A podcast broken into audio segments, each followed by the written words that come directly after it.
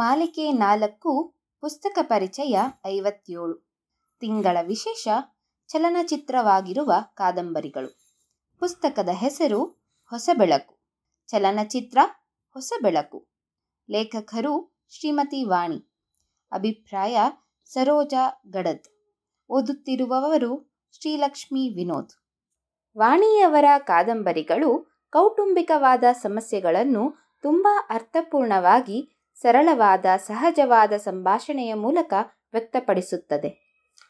ಆಗಿನ ಬರಹಗಾರರು ಎಲ್ಲ ಹಾಗೆ ಯಾವುದೇ ಶಬ್ದ ಆಡಂಬರವಿಲ್ಲದೆ ಇರುವ ವಿಷಯವನ್ನು ಸಹಜವಾದ, ಸರಳವಾದ ಸಂಭಾಷಣೆಯ ಮೂಲಕ ಬರೆಯುತ್ತಿದ್ದರು.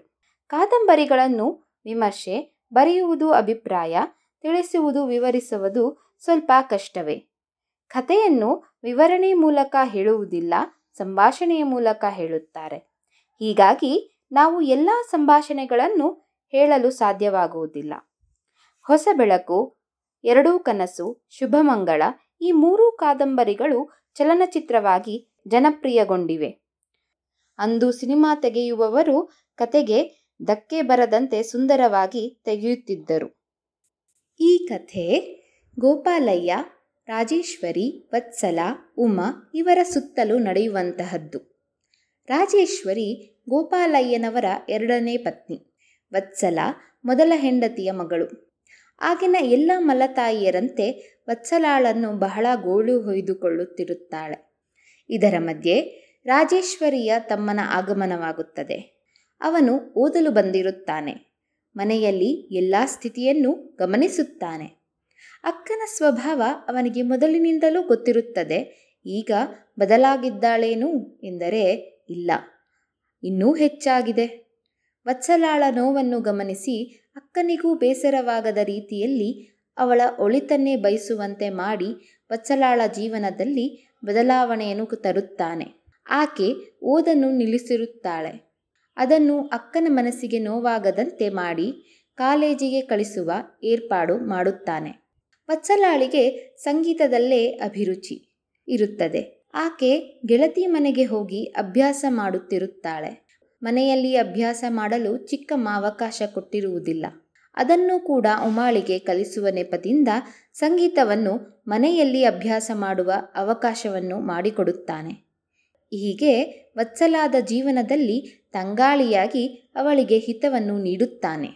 ಆಕೆಯ ತಾಯಿ ಆಸ್ತಿ ಬಹಳ ಇರುತ್ತದೆ.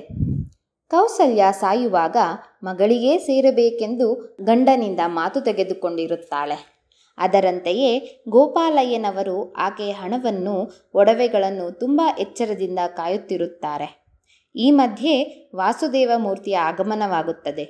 ವಾಸುದೇವಮೂರ್ತಿಯನ್ನು ಪರಿಚಯಿಸಿದವರು ರಾಜರಾಯರು, ಗೋಪಾಲಯ್ಯನ ಗೆಳೆಯ. ಅವನು ಪ್ರತಿದಿನ ಬಂದು ಕಾರಿನಲ್ಲಿ ಬೇರೆ ಬೇರೆ ಕಡೆಗೆ ಕರೆದುಕೊಂಡು ಹೋಗುತ್ತಿರುತ್ತಾನೆ. ವತ್ಸಲಾಳಿಗೆ ರವಿ ಊರಿಗೆ ಹೋದ ಮೇಲೆ ಮಹತ್ವದ ಅರಿವಾಗುತ್ತದೆ. ಅವನು ನನಗಾಗಿ ಎಷ್ಟೊಂದು ಮಾಡಿದ, ನಾನು ಒಂದು ಕೃತಜ್ಞತೆ ಹೇಳಲಿಲ್ಲ ಎಂದು.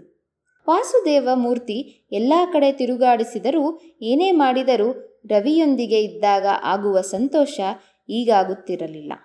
ಒಂದು ದಿನ ರಾಜರಾಯರು ವತ್ಸಲಾಳನ್ನು ವಾಸುದೇವ ಮೂರ್ತಿಯ ಮದುವೆ ಪ್ರಸ್ತಾಪವನ್ನು ತಂದಿದ್ದರು. ಹುಡುಗ ಒಳ್ಳೆಯವನು ಇದ್ದಾನೆ, ವತ್ಸಲಾಳಿಗೆ ಒಳ್ಳೆಯ ಜೋಡಿ, ನಿನ್ನ ಅಭಿಪ್ರಾಯವೇನೋ ಎಂದು ಕೇಳುತ್ತಾರೆ. ಈ ಮಧ್ಯೆ ರಾಜರಾಯರು ವತ್ಸಲಾಳದ ಹಣದ ಬಗ್ಗೆ ವಿಚಾರಿಸುತ್ತಾರೆ. ಒಮ್ಮೆ ರಾಜರಾಯರು ಗೋಪಾಲಯ್ಯನ ಮನೆಗೆ ಬಂದಾಗ ಗೋಪಾಲಯ್ಯನವರು ತಲೆ ಮೇಲೆ ಕೈ ಹೊತ್ತು ಕುಳಿತಿರುತ್ತಾರೆ. ಯಾಕೆ ಎಂದು ವಿಚಾರಿಸಲಾಗಿ, ವತ್ಸಲಾಳ ಹಣವನ್ನು ಇಟ್ಟ ಬ್ಯಾಂಕ್ ದಿವಾಳಿಯಾಗಿದೆ, ನೋಡಿಬೇಕಾದರೆ ಪತ್ರಿಕೆಯ ಮುಂದೆ ಹಿಡಿದು ಹೇಳಿದರು. ಅಲ್ಲಿ ಇಟ್ಟಿದ್ದೀರಾ ನೀವು? ಮೈಸೂರಿನಲ್ಲಿ ಬೇರೆ ಬ್ಯಾಂಕ್ ಇರಲಿಲ್ಲವೇ? ನಾನು ಹೊಸದಾಗಿ ಇಟ್ಟಿಲ್ಲ, ನಮ್ಮ ಮಾವನವರು ಅಲ್ಲೇ ವ್ಯವಹಾರ ಮಾಡುತ್ತಿದ್ದರು. ನನ್ನ ಹೆಂಡತಿಗೆ ಕೊಟ್ಟ ಮಾತು ಉಳಿಸಿಕೊಳ್ಳಲಾರದೆ ಹೋದೆ. ಗೋಪಾಲಯ್ಯ ಮೇಜಿನ ಮೇಲೆ ತಲೆಯೂರಿ ಮುಖ ಮುಚ್ಚಿಕೊಂಡರು. ಈ ಸುದ್ದಿ ಮನೆಯಲ್ಲಿ ಹರಡಿತು. ಮುಂದೇನಾಯಿತು? ವತ್ಸಲಾಳ ಬದುಕು ಬದಲಾಯಿತೇ?